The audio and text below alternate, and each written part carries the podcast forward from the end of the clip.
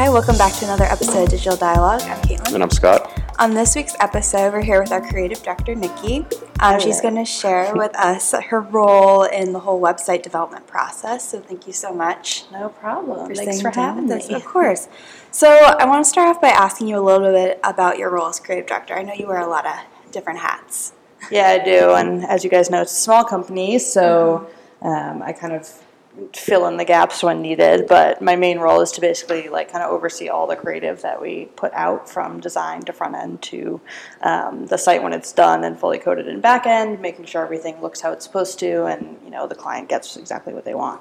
Um, so for like as far as the things I actually do, it's a lot of design, it's a lot of development, and it's a lot of kind of making sure other people are doing what they need to be doing. a lot of overseeing. Yeah. So obviously too, I know when we when a client signs on with us, they go in through a discovery meeting, and I'm sure like you're right in there in the very beginning. Yep. Um, yeah, I'm usually involved in that meeting. Yeah. So can you take us through like I know every client's different, but a typical meeting and the type of questions you're looking to find answers to. yeah, so in a typical discovery, we usually, I mean, we usually know like kind of a lot about the client through like the sales process um, and going into that, and I'm kind of in the loop throughout that whole thing. But we do kind of just like a basic overview about um, what the client does, what they're looking to do with their new site or whatever project we're doing for them.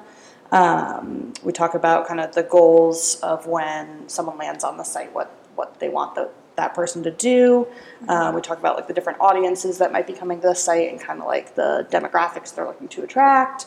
Um, we look at a lot of like their competitors' websites to see kind of what else is happening in the space, and then we look at even just completely unrelated websites that they might like, just so we can kind of get an idea of like the design that they're after or like specific elements that they're after. Um, and then we kind of go into like specific design needs. So some clients will have like a super established brand, they'll have a logo, they'll have fonts that they want to use, they'll have colors. Others have absolutely nothing and we're starting from scratch, and some are like in the middle. So we kind of piece that stuff together, figure out kind of the look and feel they want. Awesome, so that kind of happens in that meeting. Yeah. So a lot to go over. Yeah. um, so okay, so let's fast forward a little bit. Once the client approves the design and the layout that you've shown them, you move into coding the front end. Can you explain a little bit what front end is? Because I feel like a lot of people don't know. Yeah, so front end is it's also called client side development, and it's basically everything that the user of the website sees and interacts with. So like everything that you you know is visually on a website is all the front end. Um, technically, it's HTML, CSS, and JavaScript, which are kind of like the building blocks of any website. Yep. Um, and I kind of like to think about it like a car. So in a car, there's all this stuff that you can't see that helps the car work, and that's like, you know, the engine and the carburetor and all these things that control the lights and whatever. And that's the back end, but the front end is more like the things you're interacting with, like the gas pedal and the steering wheel and your seatbelt, things like that. Oh, I love that. I've never heard it like explained Yeah. that way. That's that good makes it so much easier to Yeah. comprehend. It's like it all, it's all stuff that makes it work, but mm-hmm. some of it you're actually interacting with, and some of it is just there, mm-hmm. running on its own in the back end. Well, once we get past that point, I mean, mm-hmm. there's obviously different like techniques that you use, but could you just describe like your workflow, maybe on just like one page? Like, where do you start? Like, what kind of what sticks out to you? Um, so we, a lot of companies do kind of mobile first when they're going into um, developing a website. We're kind of the opposite. We do desktop first, just that's what we design. Yeah. Um, so it's kind of interesting, um, kind of working a little bit backwards. But we build everything responsibly so that like when you shrink it down to a mobile size or a tablet size, everything should work um, perfectly.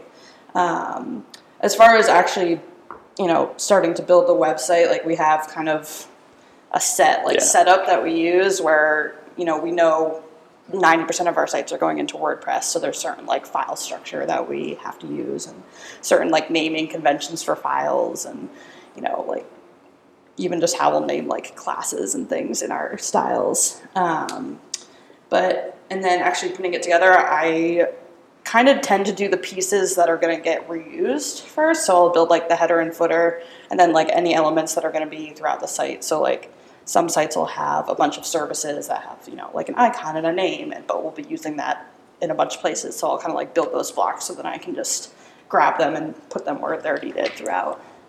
Cool. Do you have any like specific like practices that you follow during this stage? You kind of mentioned a few things, but like anything in specific or particular that you can think of? Yeah, so a lot of it's just like very technical. So it's, you know, how you name things. Like there's a lot of plugins and things like that that have certain class names, so we don't want things to interfere with that. Um, uh, you know, just kind of like writing clean code. it seems kind of obvious, but Yeah. you would be surprised. Um, so just like very legible, you know, indenting things correctly and you know, Kind of like helping everyone out, like in the next part of the process, kind because of I know setting it up. someone else is going to be looking at that after Exactly. me, and I want them to be able to see what everything is. I'll also write a lot of just like you can have comments like within the code, Yeah. which the user can't see, but when you're actually looking at the code, you can read it. So Cool. I'll make a note to like one of our backend developers that'd be like, "This needs to be here" or whatever. So Really beneficial for them too.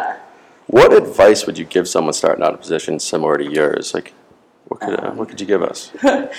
It's interesting. So I'm like very self-taught in development. I started out as a designer, and the reason I started developing is because I got very frustrated that my designs weren't being built like perfectly. Um, so I think just having a very, very good attention to detail is very important for, especially if you're doing front end.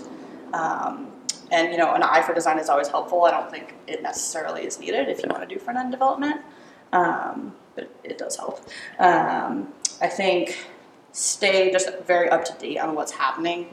Code and like the way to code and the way like all these techniques are always changing, and you know, trends are always changing. And um, I think just being open to trying new things and Google everything. Like even when I'm building sites now, I've been doing this for years, and I still am googling how's the best way to do this, just because you never know when a new thing is going to pop up, a new technique. that Absolutely. makes things easier or just easier to view on different browsers or whatever like that. So yeah, Awesome. Well, thank you so much. It was really like helpful. It was great advice. no problem. Thank you, Nikki. Yeah.